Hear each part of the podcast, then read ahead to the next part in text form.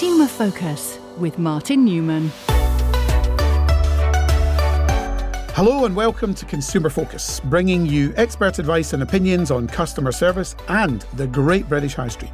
My name is Martin Newman, and having worked in commerce for over 35 years, as I hope you know, I am dedicated to championing the consumer and helping businesses to develop the best strategies for their customers.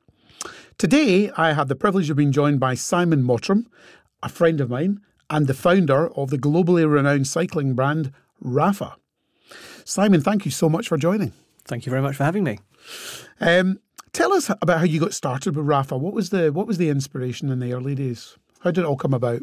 The inspiration is me being a bike rider. Right. Um, it's one of those stories of somebody who loves something and has a little bit of professional expertise and thinks as a way of combining the two. I was a brand guy, um, marketing and brand consultant for many years, Right. but I was pretty much I was a bike rider. I loved cycling, Yeah. and I was a frustrated consumer in cycling because the products weren't very nice and the brands weren't very exciting, and nobody seemed to get what I got Yeah. in cycling. So I thought I would try and combine the two. And you've clearly done that rather well. We've done all right. it's one of those rare ones that works. So How yeah. many? Um, what do you call the physical environment of the store? Do you call it a hub, We call it a clubhouse. clubhouse? Yeah, right? we're, we're. I mean, we're. We started online. We've been Yeah. direct to consumer from day one. That was something I felt very strongly about because I wanted. I knew as a consumer that, that the the market was failing me, and I wanted to talk directly to people like me. Yeah. So we were always direct, and we started with a website, and it was rapha.cc, which Yeah. is cycling club. Yeah. It's actually Cocos Islands, but we I chose it because it was cycling club. Yeah, yeah, yeah. Um, so we've always had this club feel and always Yeah. wanted to have a club with our customers. So our physical um, experiences are called clubhouses. We'll come back and talk about that later because I think it Yeah. definitely definitely sets you apart from the crowd. Just as an aside, have you have you ever thought about or been tempted by, you know, extending your reach and going through other channels of distribution, or have you always felt that really the only way to do it is do it yourself? Always, always wanted to be primarily direct to consumer. Yeah. That's absolutely still the plan, and Yeah. will remain the plan for as long as I can imagine. We do use other channels. Um, we in the early days we used wholesale. It got to about fifteen to twenty percent of our business, Right. which most people would say you're still a completely direct to consumer business. But Yeah. to me, it felt like we were fairly multi-channel. Yeah, Um, so we always had some wholesale in terms of visibility and credibility. right. We then went pretty much 100% direct for a few years, Yeah. and we now have a few more relationships in wholesale again. It's just strategically useful for us to get Sure. the brand in front of more people. Absolutely, couldn't couldn't agree more. Um, everyone's talking about experiential retail, uh, but you have been doing it for years. So coming back to the coming back to the clubhouse, and what was the what was the inspiration behind that, and how do you? Why is it so engaging? Why does it work so effectively? Yeah, we're, we're very fortunate, unlike lots of people who are in retail, Yeah. in that we are a brand that's about something. Yeah, So we're about cycling. Yeah. So we have this this complete sort of motivation and this context for what we do, which is the whole point. So it's not about selling product and it's Yeah. not about, you know, putting shiny things in front of customers, although we do that. It's much more about the thing that's called cycling. So from day one, I always felt it was really good to get to con- convene with consumers, convene with people around that thing. yeah, So when we launched, we launched instead of just putting up a website and doing some ads, we put up a website and had a month-long exhibition called Kings of Pain in the East End of London, which was a celebration of the sport of road cycling right. and the Tour de France and the heroes of the Tour de France. We Uh-huh. basically threw open the doors, said, "Come and look at this stuff. We love this sport. Yeah. We think you might love it too." And by the way, in the corner there are a couple of products, and our brand is called Rapha. Yeah, So we've always done it, um, and we've always been physical as much as digital in Yeah. Mm-hmm. terms of the way we connect with customers. So a good friend of mine is a very experienced um, communications and marketing guru. Um, she told me before I launched that we couldn't just be digital; we had to be physical as well. Yeah. You, you can't build brands just digitally, and Yeah. I, I kind of still agree with that to Yeah. a degree. So we've always well. wanted to stage these experiences and sta- stage these moments where we can come together around cycling. I think you get the balance absolutely spot on because you know when I come into the clubhouse, if I go into the one in Soho, you know it it, it it does almost feel as if the product's secondary. You know the experience, the kind of cafe element, the community, sitting down, having a coffee, reading a book, meeting other pals of yours that you've been cycling with. You know that feels like it's the heartbeat of what you're doing. And and by the way, if you do want to buy a new bike or you do want to buy, you know, some new apparel or whatever it happens to be or accessories, you know that's there, mm-hmm. but you really really put the experience front and centre. And I think there's a lot that other retailers could could learn from that. And whilst I completely agree that, you know, to some extent, you know, you say you're fortunate because you're you're you're about something. Obviously, you created that, so I think it's ingenious. But um, while I agree with that, I still think a lot of retailers could learn from what you do and could, you know, take some of the inspiration of the environments that you've created and how to how to do that as well, and how to think about, you know, moving away from just selling stuff and mm. delivering more of an experience and also delivering services, and maybe putting those front and center, and then sort of around the periphery, you know, mm. creating the opportunity to then buy product. You can imagine imagine there's there's quite common board conversation about getting the balance right because you yeah. still need to be able to sell enough stuff to yeah, pay for it. Absolutely. Um, and we're we're very conscious of that, and we're you know we're a commercial business, so we can't just um, create lovely experiences and nope. and not make any profit. We have to actually do something around sales. But it's you're right. It's it shouldn't be the tail wagging the dog, mm. um, and I think that's where it's been interesting to watch the whole experiential retail thing has been sort of it seems to me that it's, it's flattening out in terms of real execution yeah. i think lots of people tried yeah. and it is really hard to do yeah. and it's really hard to bolt something on to a shop and say that now we're experiential retail because effect- effectively all you're doing is using um, your, your precious square feet to do something that doesn't make you any money. Sure. And every board these days looks at performance marketing and says, well, every pound I spend on that could yeah. have been spent on performance marketing and yeah. get more return. So I think those people who just bolted on are probably being found out a bit or yeah. losing their patience perhaps. So, I, but I think some of us it's so intrinsic to what we do that yeah. we will continue to make it work. No, I, again, I would agree with that, but I think it's I think it's about integration. I think it's about how do you how do you make it a core part of what it's a core part of what you do. It's it's almost like you do it without thinking about it. Do you know what I mean? That's yeah. and that to some extent is also part of the culture that you've created within the business. Yeah. Um, I I tend to think that because I see the future of high street retail being led actually by independent retailers. I don't see it being led by large national chains, and I don't put you in the in the in the camp of a of a large national chain. I probably put you in a sort of qualitative, highly qualitative or highly high quality kind of mid market retailer, I guess, and brand. Um, is that something you would agree with? I think that's I think that's right. I think the whole idea of shopping streets and shops on streets uh, it clearly it has a future of some kind, mm. but but we would think about offering experiences almost wherever the customer is. And because we're a cycling brand, the place where our brand most resonates is when people are riding. Yeah, yeah, that's actually what it's all about. Yeah. And unlike probably some of our competitors, we we quite enjoy exploring those moments and helping customers have those moments rather than just saying we know you ride here's some nice kit go and try it yeah. we actually stage those rides and we the brand is present way beyond just our four wall space or our website yep. um, yeah we, we, have a community now we have a club as part of Rapha with 15,000 members mm-hmm. And every week there are 400 rides and 4,000 people riding with us wow. around the world. It's like the cycling version of Parkrun then. It's pretty much like that, yeah. yeah. except we charge to be a member. Yeah. Um, so yeah, it's, it is very similar to that, yeah. and I think that's much more interesting mm. than just a four wall kind of come to us and we'll sure. put on this experience. Yeah, it's, it's kind of wherever you, say, you are. Taking it where where the consumer is, yeah. and where the customers are. Absolutely. Um, I think with you know just going back to the kind of independent retail comment I made, I think what my my vision or my my thinking is that you know, a lot of these spaces ultimately that are been opening up in our high street are not going to be filled by other national retailers. There's not enough new brands coming through to have the opportunity to, you know, expand the way that national retailers have done previously. But I also think that consumers are a bit bored of, they're a bit bored of the very homogenous proposition that they see across a lot of the towns and cities in the UK. Absolutely. And I think that's where independent retail can really play a role and, and filling those spaces and bringing something a bit more, a bit newer, a bit different, a bit innovative different from a product perspective, but also from an experience point of view, you know, particularly where often these will be businesses that will be run by you know the person that's that owns the business will be running the store if you like mm. and uh, and I kind of see us going back to I suppose a time back in the maybe back in the 60s or 70s and, and it feels more like that where you go in people know who you are they know your name they kind of know what you want. They've almost already got something prepared for you. That's you know, exactly the experience we're trying to create. It's exactly yeah. like that. And um, we have general managers of our clubhouses, and they're much more than a shop owner. Yeah. You know, they, they are visible in the community. Yeah. They have the local Rapha Cycling Club chapter who will coalesce around them. They're involved in marketing. They know the customers yeah. in their area. Yeah. And it's like an old fashioned shopkeeper, to your point. I think it's exactly what we're trying to do. It's kind of hyper localization, I guess, yeah. be another way of thinking of it. But, you know, particularly for you because you are, you know, you are an international brand but you've got that incredibly strong local focus in the way that you just described it.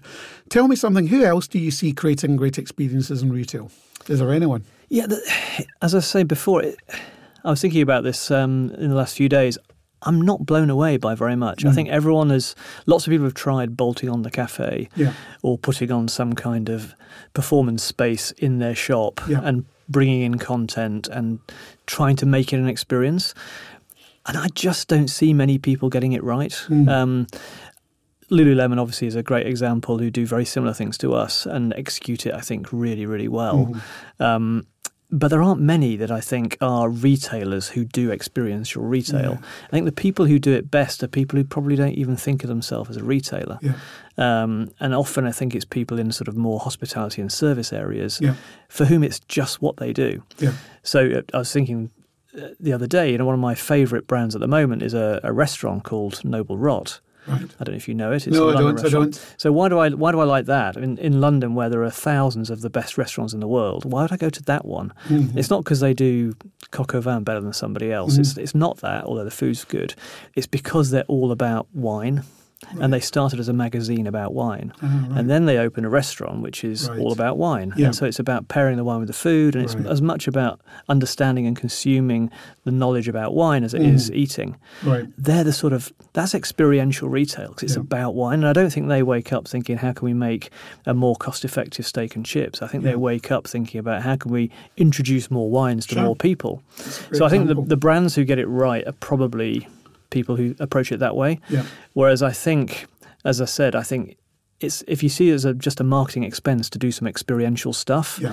I just think that's going to be really hard to justify. Yeah. No, and, totally and you've, agree. you've got to be really, really good at it yeah, totally to make agree. it work. Well, and you've got to have, you've got to know that you've got a customer base that is prepared to engage with you on that level if that's what you're going to do. And, op- and uh, alongside that, there's more and more examples of single product brands. I don't think they're even mm. brands, but propositions now because the mm. internet is allowing you to build a proposition really quickly and mm. get it out there at cost, but you can spread it quite quickly people are doing away with all that expensive stuff mm. and they're going straight to the best chino or the perfect t-shirt or yeah.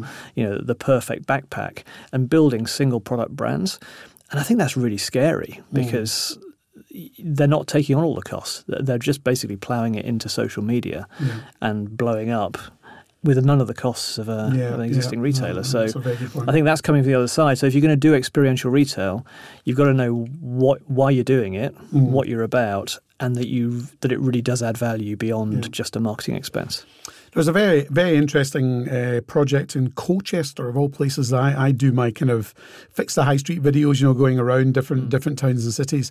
And there's a project called the South Lanes Project, and it's all about how to create experiences and, and use leveraging the, the, the space there to bring people in, not just to buy products. So there there was an example of a, a sort of uh, second-hand stroke vintage retailer, you know, selling second-hand products, second-hand brands. And what they've done is they've they've integrated a small tea, coffee, scone proposition. But then they also open up, they also clear the floor on a Friday and they'll have a band in doing a gig.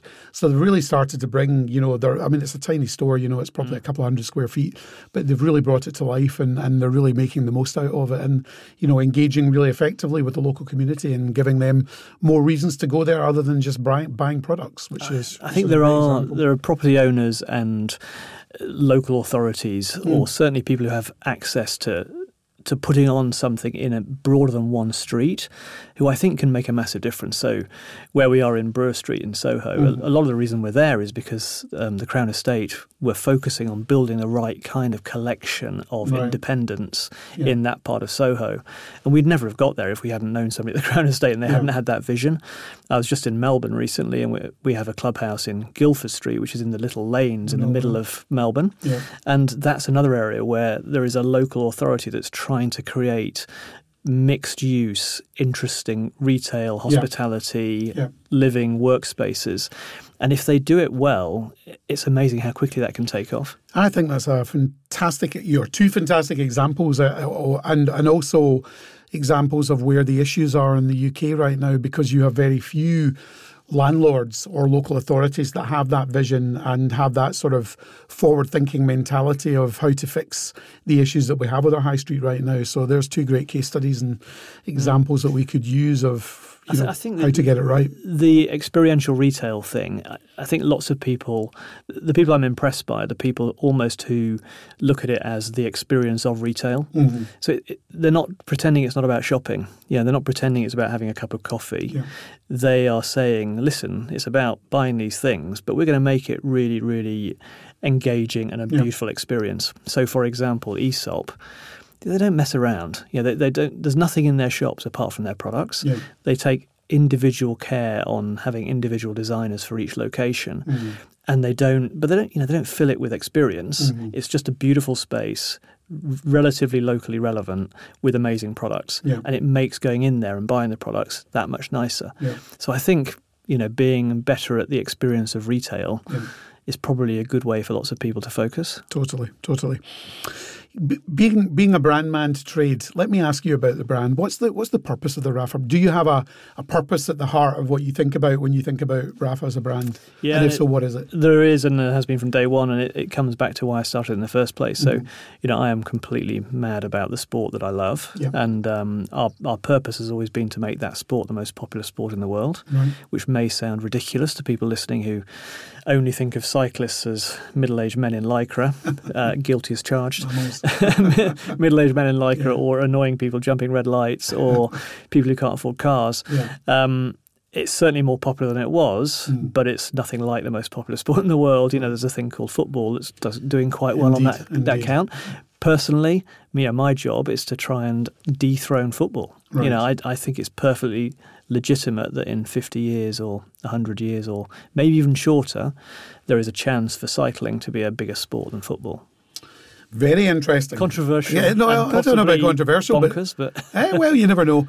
Um, I mean, certainly, given uh, you know, over time, we're going to be increasingly aware of our health and longevity and doing what we can, increasing with our diets and yep. our fitness regimes. All the trends are pointing. That. They're all pointing in the right direction. Yeah, they're pointing in the right there direction. are unfortunately quite a few barriers, um, yes. which are gradually coming down, but we've yeah. got a lot of work to do. Well, I suppose you've got, I mean, one of the biggest barriers, I mean, if you're really going to turn it into something of that scale, one of the biggest barriers is cost. It's an expensive, it is an expensive sport. So how would you overcome that? Any any thoughts yeah. on that?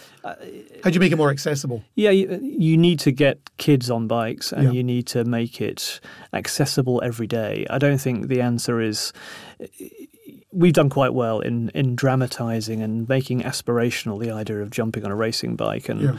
going up and down mountains. And and we love doing that, yeah. but that is relatively expensive, as you say, and there's that takes a certain kind of confident person mm. to feel they can do that. But it's easier to do it if you've ridden as a kid, and it's easier to do it if you see if you're jumping on a an Uber bike or a you know mm-hmm. a local bike share, or you've got a little clunking bike that you're using to get down to the shops, mm-hmm. because then it's it's one step fewer to get to that sporting aspiration. Yeah. So I think it starts with that. I think you've you've got to break down the barriers to people just getting used to riding a bike and it not being alien. Yeah. And that's not expensive you know, the, the, the bike hire schemes are really affordable, sure. and it's a much nicer way of getting around town.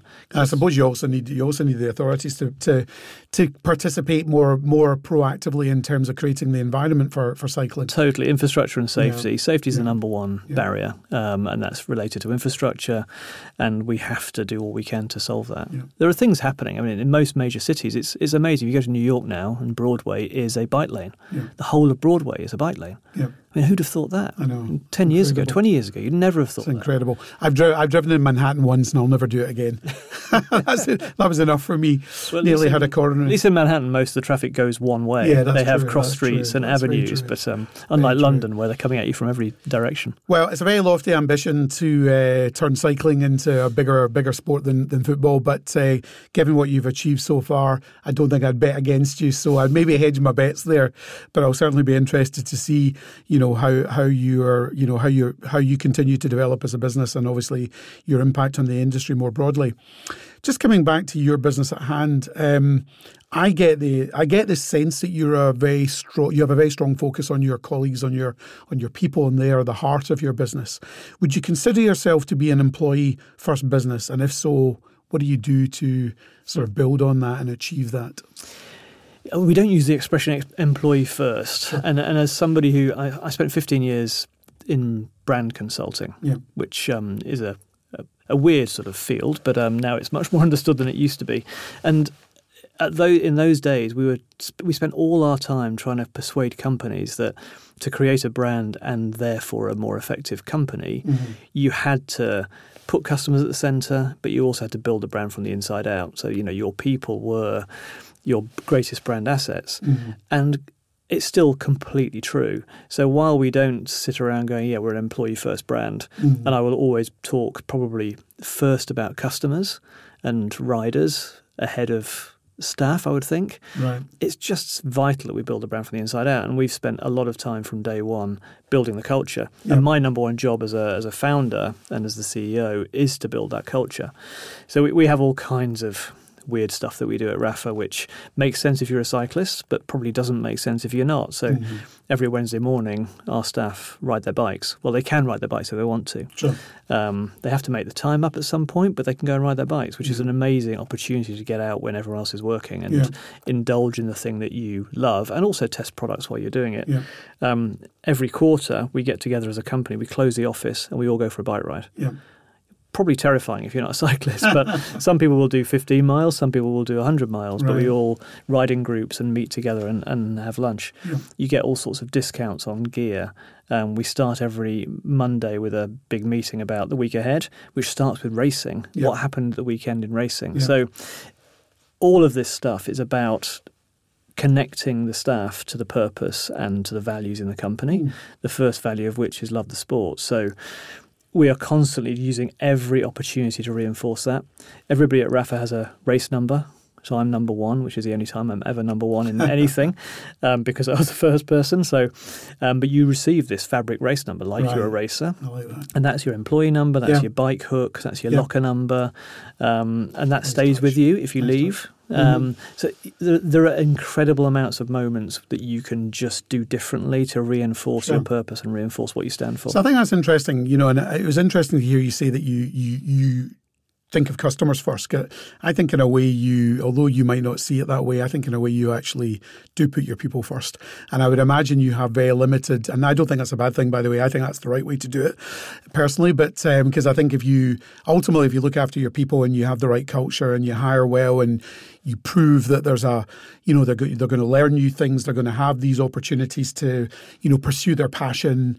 You're also going to, you know, incentivize them in, in, in all the right ways and everything. And, and that maybe there's a their career progression opportunities within the business. Ultimately, the outcome of that, the cause and effect is they do a better job for customers. You know, they go the extra mile, whereas in lots of other environments, you know, you, you don't get that. I'd imagine you have probably quite limited churn then. I mean, particularly because people are passionate about, and many people probably come to work for you because of the fact they are into the sport. Not necessarily everyone, but I'm sure a decent percentage. Yeah, our staff turnover in office jobs is is really low. Yeah. Our staff turnover in retail Yeah. is really interesting because it's it's it's way lower than any comparable retailer that I've I've come across. Yeah. Um, it's, you know, startlingly low, and I'm, I'm sure that's because the people totally get the purpose and they're there sharing that with customers every day. Yeah. It's an amazingly um, engaging, rewarding thing to do. Yeah.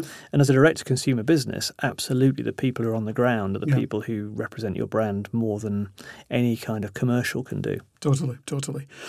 Tell me, where does social responsibility come into your thinking? Because obviously we're in a world where, you know, things are moving at pace. Greta Thunberg, Extinction Rebellion, so David Attenborough. You know, we're we're we're in a time where, you know, there's never been more heightened awareness of the environment and and the impact on our future and our the future for our children and our children's children. Where does that fit into your thinking as a brand owner?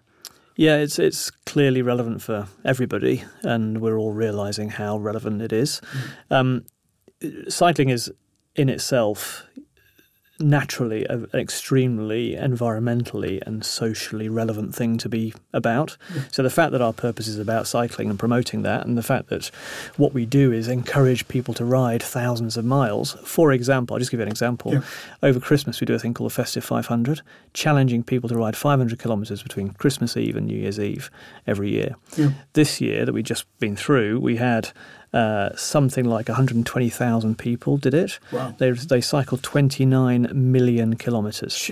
So Phenomenal. that's 29 million kilometres that they might not have done. So yeah, I think it's, a, it's a pretty so it's a pretty environmentally relevant thing that we're about. So I've always put that first, and I I've also had to reinforce to my staff that we're a cycling brand. You know, we are not going to wrap ourselves in the environment as a sort of marketing thing and, no. and, and, greenwash the business. That's yeah. that's never been the point.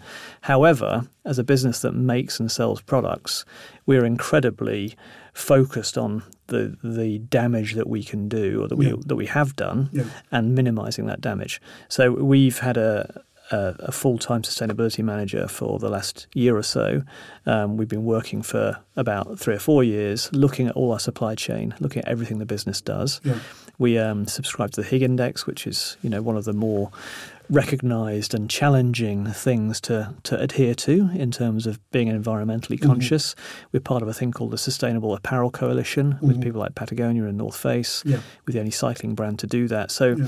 we're we're taking more and more action to reduce our footprint without using it as a marketing ploy. No, and and I think that's absolutely the way to to tackle it. And I think any anybody that uses it as a marketing ploy will be seen through. I, I think, think so. You know, yeah. people will see consumers will see through that.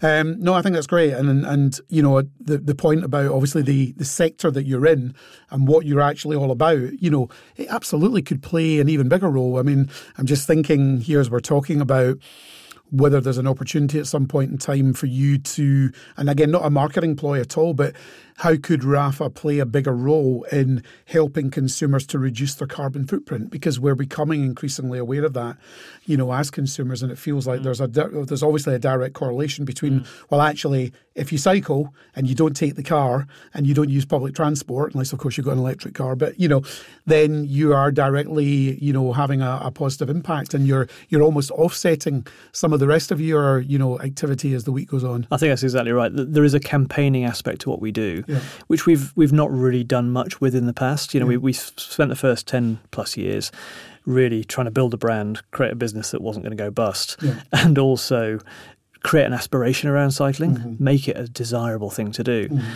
I think increasingly we're going to be more overt and more active in in enforcing change and encouraging change. Um, we now have such a big customer base yeah. and community that's yeah. part of the brand. We have this amazing set of sort of stormtroopers, if you like, that we could, we could all work Amplify together to do some of those things. It, it could be amazing. Yeah. We've all, I mean, there are lots of things you can do though, and we've we've offered free return, uh, free repairs, sorry, on our products for from day one. So we've done thousands and thousands of repairs of products because we know that our customers would rather have their bib shorts repaired and returned yes. to them than have a new one. Yeah, yeah. Um, so there's so many things you can do yeah. from campaigning to very practical things. So just segueing from that into because social responsibility will be a core driver and the environment, of course, a core driver for the circular economy, which is another one of these buzzwords we've been talking about for a while, but arguably don't see that many people necessarily putting that sort of front and center. But how do you respond to that? Because I really do believe that we are. I, I personally believe that the age of I call it the age of consumerism, and I believe it's dead. So I, I, do think it's a thing of the past. I think this idea of or this concept of just buying stuff because we can buy it is not going to be it's not. I don't think. I think we've changed already, or we're changing, and I certainly don't think it's the future. So, if if you believe in that as well, or you agree with that, as consumers buy less, how do you play a part in that? What does that mean for your business? You touched on it there with regards to your customers repairing. Yeah, totally. I, I, think we're lucky that we start from a place of having high quality products. Yeah. So we, you know, we design products to last a long time, and I think you've got to start with that the best mm. kind of product is a product that you don't need to buy again, yeah. um, that you can keep using and keep using and enjoy and love. And in a active sport, that's challenging yeah. because it is quite difficult what you do on a bike and it does wear through product.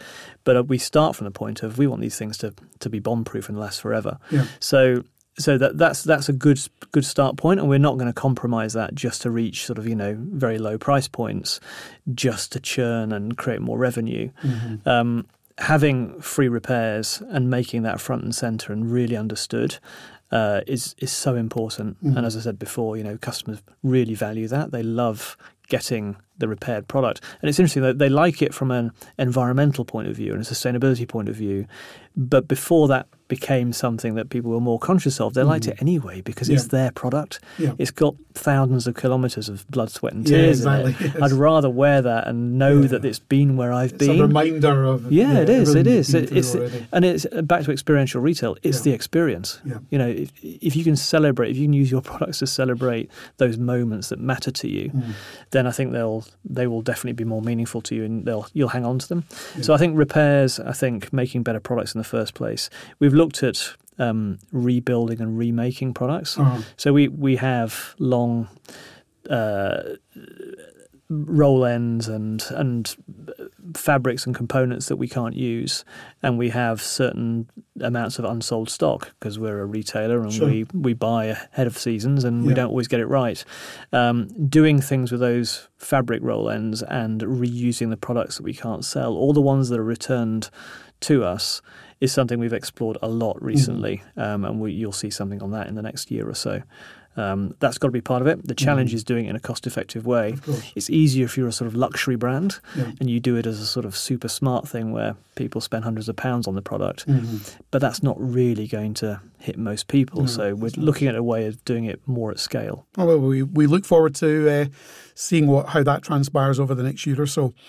Um, tell me something. Is diversity something you've tackled at Rapha? I mean, I get I, again, I could be wrong because I'm I'm more of a fixed bike cyclist, as you probably know. I'm a spinner for my sins rather than being out on the road so much. Um, I get the impression that cycling is generally the the domain for males. So how do you tackle diversity, both in terms of customer base and the opportunity there to grow the sport, maybe, you know, uh, to be more diverse, as well as within the organisation and the people that you employ? Yeah, spot on. I mean, cycling is more than many sports. It's male, pale, and stale. Yeah. You know, that horrible expression, yeah. which um, probably applies which, to me. I was going to say we both fall into that category, yeah. unfortunately. Um, it, it, it is very much a, a, male sport and it is a white sport. Um, and that is a problem. Mm-hmm. Uh, it, as our purpose is to make the sport the most popular sport in the world, it's hard to imagine doing that just by selling to blokes yeah.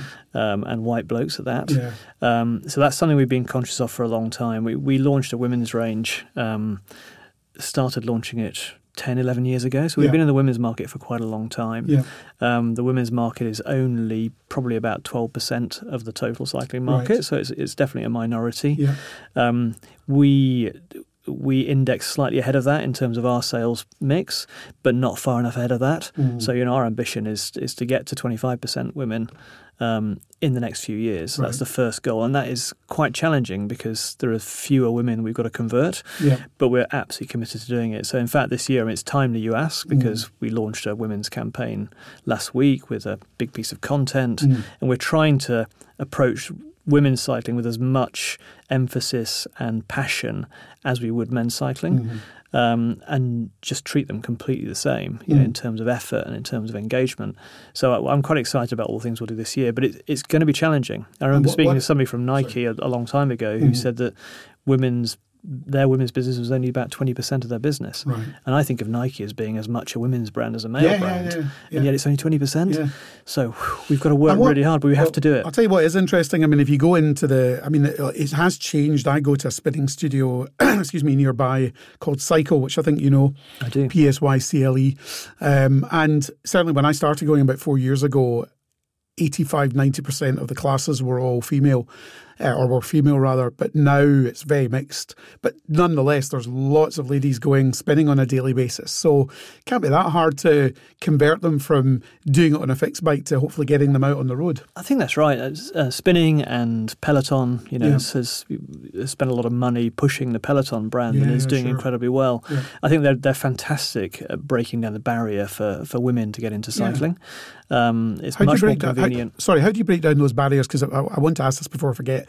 How do you break down those barriers from an ethnicity perspective? Because you talked about that, and I think yeah, that's a great it's, point. it's another big challenge. Um, it's hard. Again, Yeah. it's it's a very much a white sport. You're seeing you're seeing a few more black athletes coming into teams, yeah, um, which is really exciting.